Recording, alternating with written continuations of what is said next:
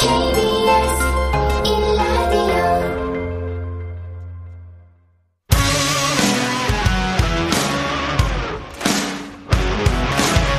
뉴스타파 기자 김경래 최강 시사.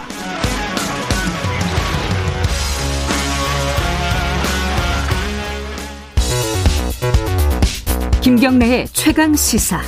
미국 대선 특집 2020 미국의 선택.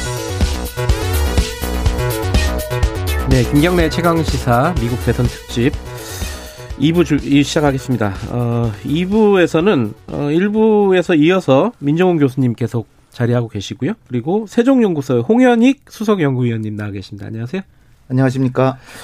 어, 홍현익 위원님께서 저희들 어, 방송 시작하기 전에 잠깐 오늘 반성문을 쓰는 마음으로 방송을 하시겠다. 이게 무슨 뜻입니까? 설명 좀 해주세요. 네. 어제 오후 3시경에 에, 다른 방송에서 방송을 하는데 어, 그 바이든 어, 후보가 어, 갑자기 성명을 발표했다 했다 그래서 네.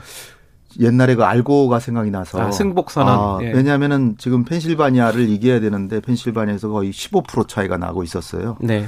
근데 아직 개표율이 한 70%, 65%, 그러니까 35%가 남아서 15% 가지고 있어서 이거 뒤집기는 어려울 것 같다. 그래서 음, 깨끗하게 왜냐하면은 지금 전 세계에서 어, 트럼프가 되느냐 바이든이 되느냐도 중요하지만 네. 빨리 누가 당선되는지가 아, 그렇죠. 나왔으면 좋겠다는 게전 세계의 희망이거든요. 네. 그래서 어 바이든이 아주 그, 어, 그 대인으로서 어 스- 패배했다고 승복하는 게 아닌가 그런 생각을 했었어요. 그런데 어제 한 저녁 7, 8시부터 좀 바뀌기 시작하더니 위스콘신에서 뒤집히고 그 다음에 오늘 아침까지 보니까 미시간까지 뒤집어서 예.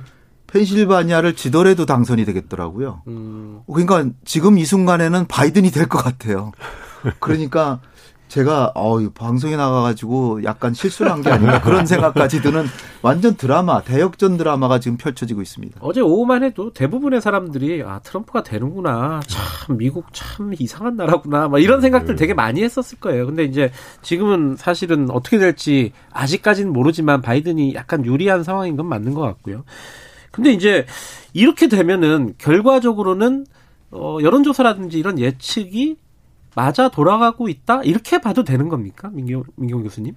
저는 그렇게 생각을 하고 있습니다. 어, 정확한 수치까지 맞추기는 어려우니까요. 그러니까 네. 여론조사라는 것 자체가 어, 표본이라고 하죠. 전수조사를 불가능하기 때문에 하는 거기 때문에 저희가 뭐 95% 신뢰 수준의 플러스 마이너스 3% 정도 이렇게 그 오차 범위를 두잖아요. 그래서 초박빙으로 들어가면 이 오차 범위에 들어갈 수 있기 때문에 맞추기 어려운 부분이 있는데 그래도 전반적인 추세를 볼 수 있는 좋은 그 지표가 되는 것이죠.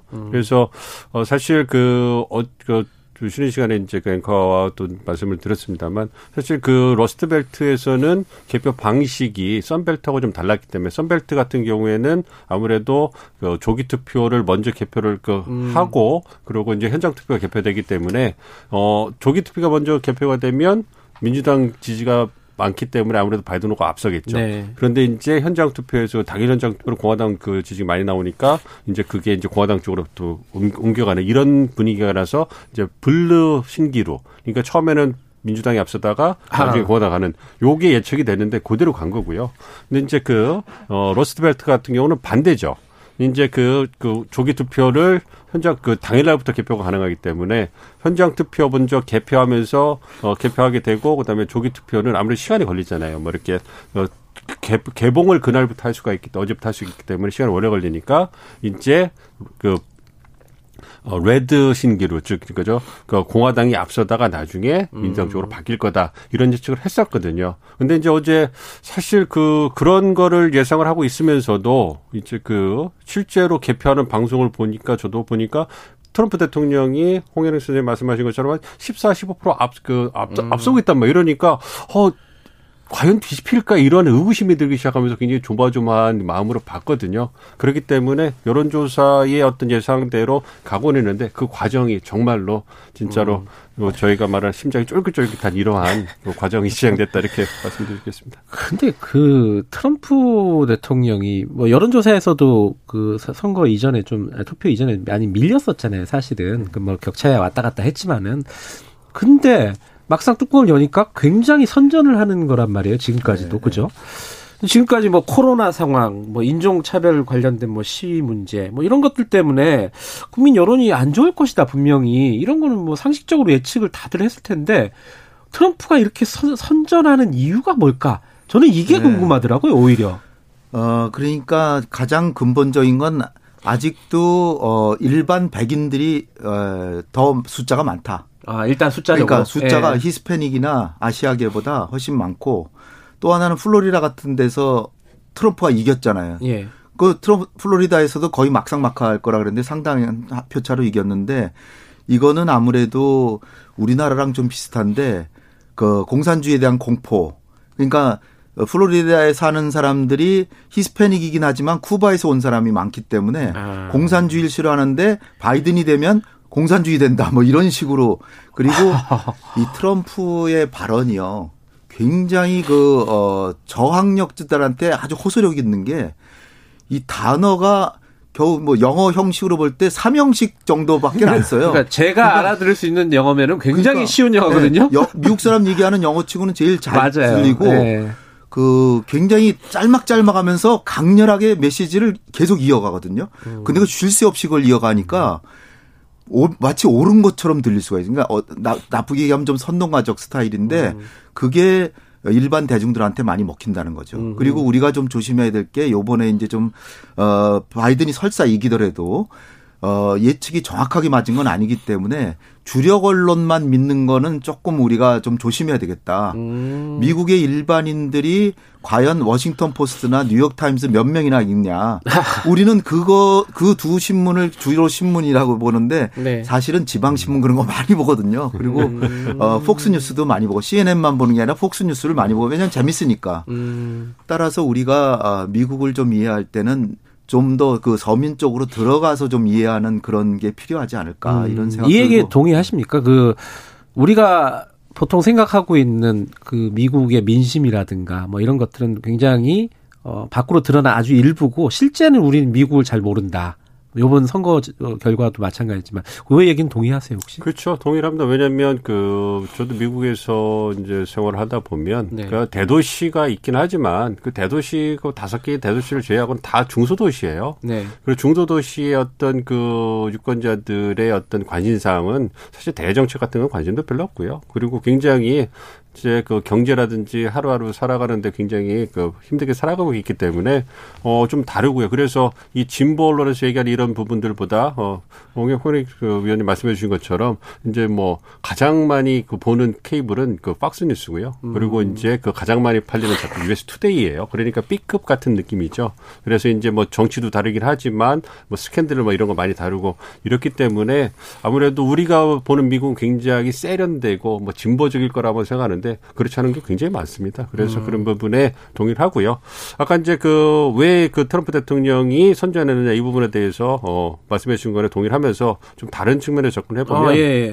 현직 프리미엄이 있는 것이죠. 아, 현직 대통령이 그거 무시할 수 때- 없다, 어, 그럼요. 현직 대통령이 뛰고 있었고 만약에 코로나 19가 없었다고 저희가 가정을 해보면 어 트럼프 대통령이 어쨌든 오바마 8년의 어떤 경제 성과를 이어받아 가지고 경제를 잘했어요. 이제 그 부분에 대해서 민주당도 부정하기 어려울 거고 경제 상황이 좋았고 어쨌든 그리고 견고하게 지지율을 유지해 왔기 때문에 사실 코로나 19가 그 미국을 그 강타하지 않았다면 그러면 어 트럼프 대통령의 재선은 거의 따놓은 당상이다 이렇게 말씀드릴 수 있었는데 그것을 코로나 19가 그 판세를 뒤집으면서 네. 어, 흔들면서 이제 그 지금의 그 형국을 만들어냈다고 볼 수 있는 거죠. 그러니까 10% 이상으로 트럼프 대통령이 이길 수 있는 그런 판을 코로나19 대응 논란으로 인해 가지고 본인 스스로 까먹은 거죠. 그래서 네. 지금 박빙까지 내려왔다 이렇게 말씀드릴 수 있는 거고 만약에 코로나19 대응을 우리 정부가 한 것처럼 뭐좀 효과적으로 해줬으면 그러면 완전히 그 저기 압승이 될 수 있는 가능성이 있었던 건데 트럼프 대통령이 이제 망친 거죠. 그래서 코로나19를 시작해서 코로나19로 끝났고 그다음에 바이든 후보는 가만히 이제 서 있어서 이제 어부지리로 당선된 그게 굉장히 크죠. 아, 바이든 후보가 들으면 굉장히 기분 나쁘네. 뭐 한국말이니까 뭐 어떻게 아시겠죠. 알겠습니다. 그 0369님이 이제 그래서 그래서 누가 되는 게 우리한테 유리하냐. 뭐 이 질문 아마 이제 바이든이 될 가- 가능성이 만약에 높다고 생각을 하면은 바이든 되면 뭐가 바뀌는 거냐 도대체 우리한테 뭐 미국이야 뭐 바뀌 바뀌겠지만 음, 뭐 그런 부분들을 지금부터 좀 따져볼 텐데요. 먼저 경제적인 얘기는 우리가 조영무 박사님, 어 조영무 박사님이 LG경제연구원 어 그쪽에 연결을 해갖고 간단하게 전화 인터뷰를 하고 그 다음에 뭐 정치 외교적인 거 이런 것들은 두 분과 좀 말씀을 나눠보겠습니다. 어 지금 전화 연결돼 있나요? 네, 조영무 박사님 안녕하세요. 네, 안녕하십니까. 네. 지금 뭐 아직 결과는 안 나왔습니다. 그죠? 뭐 네. 트럼프인지 바이든인지 아직 안 나왔는데 일단 뭐 유, 유리한 걸로 따져서 바이든을 가정하고 먼저 질문을 한번 드려볼게요. 네. 바이든이 대통령이 되면은 뭐 경제 기조라든가 이런 게 완전히 바뀌는 겁니까? 어떻게 되는 거예요? 지금 현 상황만 놓고 보면은요. 네. 기대만큼 크게 많이 바뀌기는 어려울 것 같습니다. 음. 그러니까 민주당 특히 바이든이 되었을 때 예상해 볼 수 있었던 가장 커다란 변화 중에 하나가 네.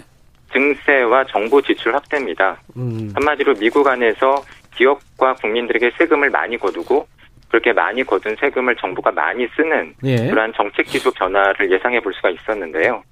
지금 현 상황에서는 대선에서는 바이든이 유리하지만 미국 의회 중에서 상원을 공화당이 그대로 다수당을 유지할 가능성이 높은 것 같습니다. 네. 그렇다라고 한다면은 설령 하원과 그리고 대통령이 증세를 밀어붙인다고 하더라도 상원에서 통과가 되지 않을 가능성이 상대적으로 높아졌고요. 네. 그렇다 보니까 앞서 말씀드린 것처럼 뭐 증세라던가 정부 지출 확대로 인한 그런 효과가 줄어들 가능성이 있고요. 네. 증세는 아무래도 미국 기업들한테는 부담이겠죠. 그래서 그것이 주가 하락 요인으로 작용할 여지가 있었는데 그러한 가능성이 줄어들면서 오늘 새벽 미국 증시에서 미국 기술주들을 중심으로 주가가 많이 오른 것이 그 영향을 반영한 때문이라고 보여집니다. 아, 그, 그거는 이제 상원이 공화당이 유지할, 다수를 유지할 가능성이 높기 때문에 그런 반응들이 나왔다, 이렇게 보시는 거군요. 네, 그렇습니다. 근데 이제 그 미국의 증세라든가 뭐 정부 지출 확대 그게 이제 전 세계적으로 영향을 주겠지만은 이제 우리나라만 좀 따져서 생각을 해보면은 우리나라 금융시장이라든가 뭐, 뭐 당장 뭐 증시가 어떻게 될지 이것도 궁금하신 분들 많을 텐데 어 바이든 대통령이 당선이 되면은 어떤 효, 영향 효과 이런 것들이 있을까요? 우선 우리 입장에서 체감할 수 있는 가장 커다란 변화는 네. 통상 무역 쪽일 것 같습니다. 아 먼저 무역부터요. 예. 예. 네. 어, 가령 트럼프 같은 경우에는 대통령이 되고 나서 상당히 강한 기조로 보호 무역주의 예. 그리고 자국 중심주의적인 통상 정책을 밀어붙였고요. 예.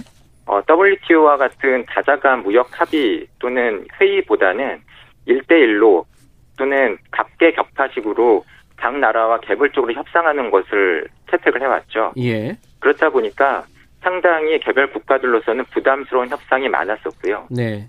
그것 때문에 중국이 지금 굉장히 어려움을 겪고 있는 거죠. 예. 반면에 민주당이라던가 바이든 같은 경우에는 무역 협상을 이렇게 1대1식으로 하는 것이 아니라 국제 회의와 같은 다자간 협의를 상대적으로 선호하는 방식입니다. 예. 그리고 트럼프에 비해서 어떻게 보면 터무니없어 보이는 그러한 방식의 요구는 줄어들 가능성이 있습니다. 음. 하지만 뒤집어 보면은 그것은 일종의 빅딜과 같은 방식을 통해서 큰 틀의 합의를 이루는 트럼프와 같은 방식은 줄어들 가능성이 높은 반면에 네. 민주당이나 바이든 같은 경우에는 상대적으로 조직적이고 체계적으로 자신들의 요구를 관철해 나갈 가능성이 있습니다. 네. 그러한 면에서 그 효과는 단기적으로는 부담감이 줄어든 것처럼 보이겠지만 장기적으로 보면은 금융이라든가 서비스 같은 쪽에서 미국의 집요한 요구는 도리어 늘어날 가능성도 있을 것으로 보입니다. 음. 그러면 제가 무식한 질문을 드려도 잘 대답해 주실 거라고 믿고 질문을 드리면 그래서 더 나아진다는 건가요? 더 나빠진다는 건가요? 이게? 단기적으로는 좋을 네. 것 같습니다. 아하. 아, 아무래도 네. 미국 경제에 있어서는 그래도 정부가 돈을 더 쓸 가능성이 높아졌고요. 예. 그리고 무역 협상에 있어서도 뭐 우리나라뿐만이 아니라 중국이라던가 많은 나라들이 예. 미국의 보호무역주로 인해서 고생할 가능성이 줄어들었기 때문입니다. 예. 네. 음. 만약에 뭐 트럼프가 다시 에, 대통령을 한다면은 지금의 정책 기조가 이어진다. 뭐 이건 당연한 일이겠죠. 그죠? 그렇습니다. 어쩌면은 네. 큰 틀의 변화가 없을 수도 있고요. 예. 단기적으로 보면은 어쨌든 대선을 치렀는데 네. 지금 현 상황에서는 불리하고 이 상황을 뒤집기 위해서는 소송전으로 가야 되는데 네. 그 과정에서는 트럼프가 지금까지 대통령이었을 때 해왔었던 경제 활성화 정책조차도 제대로 실시되지 않을 가능성이 있습니다. 음. 그런 면에서 향후 상당 기간 동안 앞서 어, 조지 부시와 엘고어 때에도 이러한 대, 대선 이후에 상황이 확정된 데까지 한 달 이상 걸렸었는데요. 네. 그러한 불확실성이 미국 경제라든가 금융시장에 지속될 가능성이 있고요. 음. 그것은 단계적으로 한두 달 정도로 길게 보았을 때는 4분기에 어, 세계 경제나 미국 경제에 상당한 부담이 될 수 있을 것으로 보입니다. 음, 그렇군요. 알겠습니다. 오늘 여기까지 드릴게요. 고맙습니다. 네, 감사합니다. LG경제연구원 조영무 연구위원이었습니다. 어, 지금 이제 어, 바이든이 된다고 해서 어, 뭐 마냥 좋은 건 아니고 단기적으로는 조금 우리한테 좋은 영향을 줄 수는 있다. 하지만은 바이든도 결국은 중국을 압박을 할 것이고 어, 장기적으로 보면 어떻게 될지는 좀 미지수다. 뭐 이런 의견이신 건데 근데 지금 어. 이 바이든이 대통령이 되면은 우리한테 가장 뭐 어떤 영향을 줄까? 그 중에 가장 먼저 생각이 드는 거는 북한 얘기입니다. 그죠? 오늘 뭐 홍 의원님 모신 것도 네. 그것 때문에 모신 건데 북한 얘기가 제일 중요할 것 같아요. 사람들이 네. 생각할 때 어, 트럼프가 그래도 어, 김정은하고 친하기도 하고 김정은 네. 위원장하고 그리고 뭐 만나기도 하고 뭔가 이렇게 액션들이 있었는데 완전히 닫아버리는 거 아니냐? 막 이 걱정들이 좀 있어요. 우리 정부 임기가 이제 1년 반 정도 남았습니다. 네. 많이 남지 않았어요. 그러니까 마무리를 잘해야 되는데 가장 어, 문 대통령께서 생각하시는 게 한반도 평화 프로세스를 정착시킨다. 이건데 지금 북핵 문제가 제대로 어 지금 협상조차 안 되고 있잖아요. 네. 그런 상황에서 트럼프가 되면 뭐 계속해서 대선 때문에 그렇지 나 지금 김정은 만나려고 자 준비하고 있어 이렇게 했기 때문에 1년 반이라도 어느 정도 서, 어 진척을 볼 수 있는 시간이 되는데 네. 바이든이 되면 가장 큰 차이는 바이든은 일단 트럼프가 한 정책을 따라서 하기 싫을 테고요. 음. 그리고 어 과거에 오바마가 2009년에 됐을 때처럼 어뭐 좀 진보적이니까 오히려 독재자들과 협상을 잘할 것 같지만 트럼프가 보수적인데도 어 김정은과 너무 쉽게 정상회담을 했기 때문에 바이든은 정상회담은 쉽게 안 하겠다는 거 아니에요? 그러니까 실무회담 중심으로 가는데 그러려면 시간이 걸리고 어 바이든이 이제 새 행정부를 새로 꾸려야 되니까 6개월 정도는 지, 지척이 지체, 지체가 된단 말이죠. 오바 저 오바마 때도 그랬죠. 그러면은 그거를 어 조바심을 가지고 기다리는 김정은이 이제 거의 이제 인내심이 고갈돼서 미사일이라도 쏠 수가 있는데 그러면은 바이든은 어 자기가 지금 새 대통령 됐는데 이게 축하 선물이 아니라 이런 이런 나쁜 짓을 하나 그래가지고 강하게 나갈 수 있거든요. 그러면 내년 중반 내년 말까지 가버리거든요. 그러면 문 대통령 임기가 5, 개월밖에 안 남기 때문에 어떻게 보면은 바이든이 된다고 하는 거는 그러나 이제 이인영 장관이나 통일부 예. 장관이나 다들 얘기하시는 게 오바마 3기가 아니라 클린턴 3기로 만들어야 된다. 음. 클링턴 대통령이 에, 그 사실 그 올브라이트 국무장관이 평양까지 갔다가 클린턴 대통령이 평양을 가려 그러다가 못 갔잖아요. 그때 네. 부시가 앨 고어하고 해가지고서 이제 그 당 그 당선이 돼서 당선자가 있기 때문에 당선자가 새로운 정책을 펼치는데 방해가 된다 뭐 이런 생각도 했고 또 중동 문제가 심각해서 못 갔는데 그것 그쪽을 이어가면은 바로 갈 수도 있는 거거든요. 따라서 우리 정부 역할이 매우 중요할 것 같아요. 그러니까 지금 바이든 행정부에 입각하는 사, 뭐 거의 저는 된 거라고 보기 때문에 바이든 행정부에 입각하는 사람들을 빨리 접촉해서 그 두 두 그러니까 클링턴과 어 이 오바마의 장단점 처음에 잘못 접근하면 실패한다. 그거를 빨리 알려서 간곡하게 설득해서 빠른 시일 내에 북한한테 관여를 해야 되지 않을까. 그것만 하면은 제가 보기에는 어 바이든의 장점은 뭐냐면은 바이든이 부통령 시절에 이란의 카비를 성사시킨 걸 자랑스러워하고 있어요. 그리고 지금 카멜라 저 부통령도 해리스 부통령도 부통령 당선될 것 같은 분이 얘기하는 게 단번에 북핵 문제를 해결하려고 그러는 건 실패를 담보, 담보하는 것이다. 네. 따라서 단계적 접근을 해야 된다는 얘기를 하고 있거든요. 그 김정은이 바라던 바예요. 따라서 북한이 지금 빨리 서로 이제 격한 말들이 서로 오고 갔거든요. 바이든하고 김정은하고. 그런 거를 빨리 북한도 잊어버리고 북한도 바이든이 만약에 당선이 확정되면 빨리 접근을 하고 바이든도 어 그 본래 그 미국 국내 문제가 심각하지만 북한 문제를 빨리 어 진척을 시킨다면 제가 볼 때는 이란의 카비 정도는 될 수 있는데 음. 단지 이제 보수 진영에서 보기에는 이거 뭐핵 동결하고 제재를 해줘서 또 북핵 문제 다 망쳐놨다 이렇게 할 수 있는데 그러나 제가 보기에는 그런 식으로 1단계 합의를 하고 2단계에서 본격적으로 비핵화, 완전 비핵화로 가야 되는 게 현명한 방법이다. 그런 측면에서 보면 바이든도 가능성이 충분하다고 봅니다. 약간 이제 낙관적인 증관 긍정적인 측면에서 그렇죠. 바라보는 부정적으로 볼 필요가 없다는 거죠. 예. 근데 이제 좀 부정적으로 보는 사람들도 있을 거 아니에요. 네, 그죠? 그렇죠. 그러면 바이든으로서는 이 북핵 문제라든가 이게 우선순위일까 과연 이 행정부 바이든 행정부가 만약에 들어선다면은 그건 어떻게 판단하십니까? 우선순위가 될 수가 없죠. 황원혜 선생님 말씀해 주신 것처럼 국내 문제가 산적돼 있기 때문에 네. 어뭐 바이든 저뭐 저희도 이제 화상회를 하고 미국 주인들하고 얘기를 해보면 예. 아무래도 국내 문제에 집중을 해야 되고 그리고 다른 뭐 미중 관계도 있고 있기 때문에 아무래도 이제 그 북한 문제가 바이든 행정부가 들어서게 되면 임기 초반에 우선순위가 되기는 어려울 거다 음. 얘기를 하고 그리고 또 하나 어떤 얘기를 하냐면 뭔가 북미 협상이 다시 재개가 되려면 북한이 보다 더 어떤 비핵화 조치를 해줘야 된다. 그러니까 북평양이 뭔가 선물을 더 워싱턴에 줘야지만 어, 움직일 수 있다 이 얘기를 하는 거니까 그 바이든이 바이든 캠프 사람들의 생각은 뭐냐면 평양이 어떻게 움직이느냐에 따라서 자신들도 대응을 어떻게 할 것인가를 결정하겠다 이거니까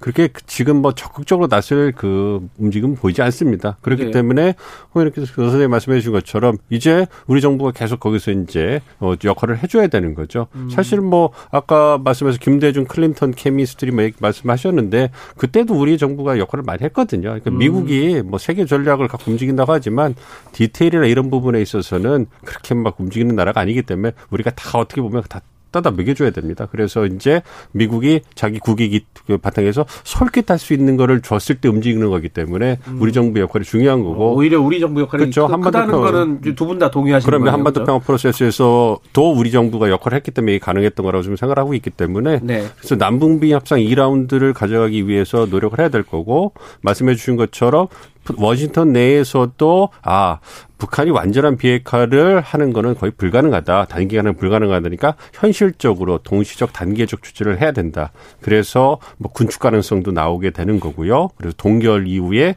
이제 그 핵폐기로 가야 되는 부분을 어, 고려해야 되지 않거나 이런 얘기가 나오는데 아직 그것이 다수의 의견은 아닙니다. 그렇기 때문에 우리 정부가 어떤 그 그런 역할을 계속해서 분위기를 만들어가는 역할까지 해야 된다. 그래서 할 일이 많습니다. 사람들이 그 농담 삼아서 얘기하는 것도 좀 걱정돼서 얘기하는 것도 있는데 이제 트럼프 대통령이 만약에 임기를 끝내게 되면은 바이든 대통령 만약에 된다면은 그 김정은 위원장으로서는 뭔가 액션을 보여줘야 되는데 그래서 뭐 하나 쏘는 거 아니냐. 그러니까 도발 이 곧 나타나는 거 아니냐. 이런 걱정들을 많이 해요. 이건 뭐 기울 수도 있고 뭐 충분히 예상 가능한 시나리오일 수도 있지만 어떻게 보세요 그거는?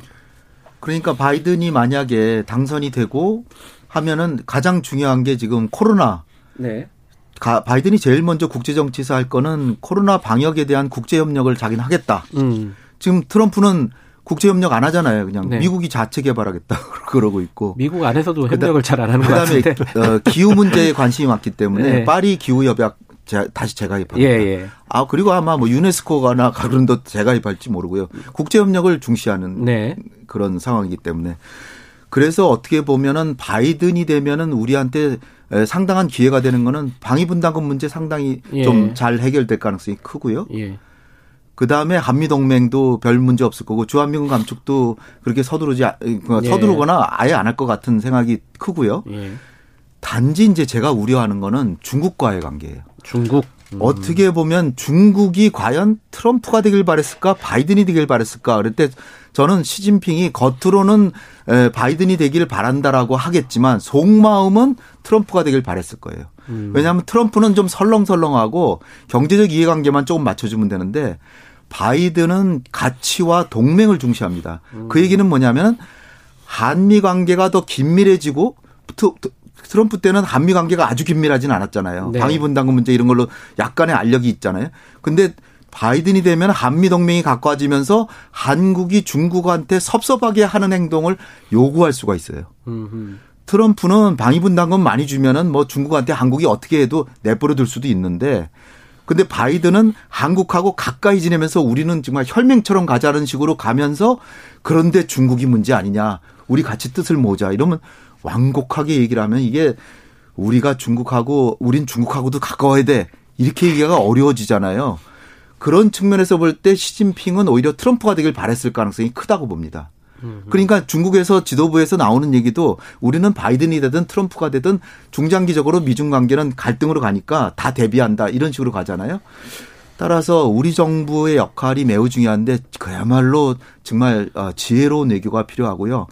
어떻게 보면 명청 교체기에 광, 광해군의 외교까지도 한번 광해군. 다시 다시 봐야 됩니다. 예. 지금 이 순간에 저는 그때의 역사를 다시 되돌아볼 필요가 있다. 음. 인조가 반정을 해가지고 명분을 추구하다가 명나라하고 너무 가까워져서 지금 떠오르는 후금을 완전히 배척하다가 결국은 삼전도에 가서 머리 머리 조- 조아리고 신하가 되지 않았습니까? 그러니까 그거를 우리가 정말로 잘 생각한다면 정말 외교 잘해야 되는 시기가 왔다. 제가 처음 여쭤본 거는 북한이 도발을 할 거냐였는데 네. 그 얘기를 안 하시고 아, 그 얘기.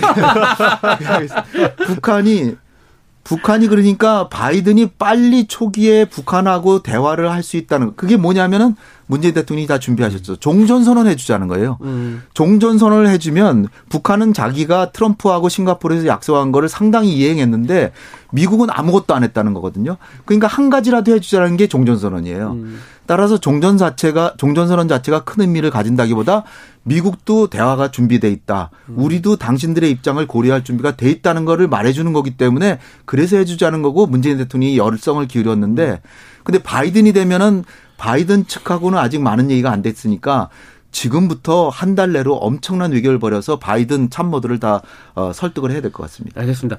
뭐 시간 거의 다 됐는데 그, 그 민정훈 교수님께서 지금 북한 아니, 중국 얘기하셨어요. 중국과의 관계가 이제 앞으로도 계속 숙제일 거 아닙니까? 바이든 행정부가 만약에 들어선다면은 이 중국과 미국과 중간에서 우리가 어떻게 해야 되는지 짧게 좀 듣고 마무리할게요. 예, 그 미중 관계는 앞으로도 이제 경쟁 관계를 유지할 것 같지만 네. 그래도 바이든 행정부가 들어서게 되면 그러니까 국제 협력 그이 어, 필요한 부분에 대해서는 협력을 하겠다고 이제 그 가능성을 열어놨기 때문에 지금과 같은 미중 경쟁이 그렇게 심화된 그런 그런 부분을 좀 그좀좀톤 다운 된다고 할까요? 좀좀 좀 안정될 부분이 있어요. 그래서 예. 있는 부분이 있기 때문에 그런 부분에서 이제 단기적으로는 좀 저희가 숨통을 또 트일 수 있는데 예. 어, 홍혜리 선생님 말씀해 주신 것처럼 가치, 민주, 뭐 원칙 이런 부분에 대해서 이제 트럼프 그 바이든 대통령이 이제 그, 음. 그 우리에게 그 협력을 요구한다면 우리가 빠져나갈 구멍이 없습니다. 사실은 음, 좀 어려운 상황이 될 어려운 상황이. 될 수 있는데 그렇기 네. 때문에 우리도 우리의 외교 원칙, 보편적 원칙에 기반한 개방성, 투명성, 포용성이라는 그 원칙을 기반으로 해가지고 어, 중국을 배제하는. 정책을 못 간다 이렇게 좀 세워야 될 거라고 생각합니다. 알겠습니다. 홍현익 위원님 그리고 민정훈 교수님이었습니다. 여기까지.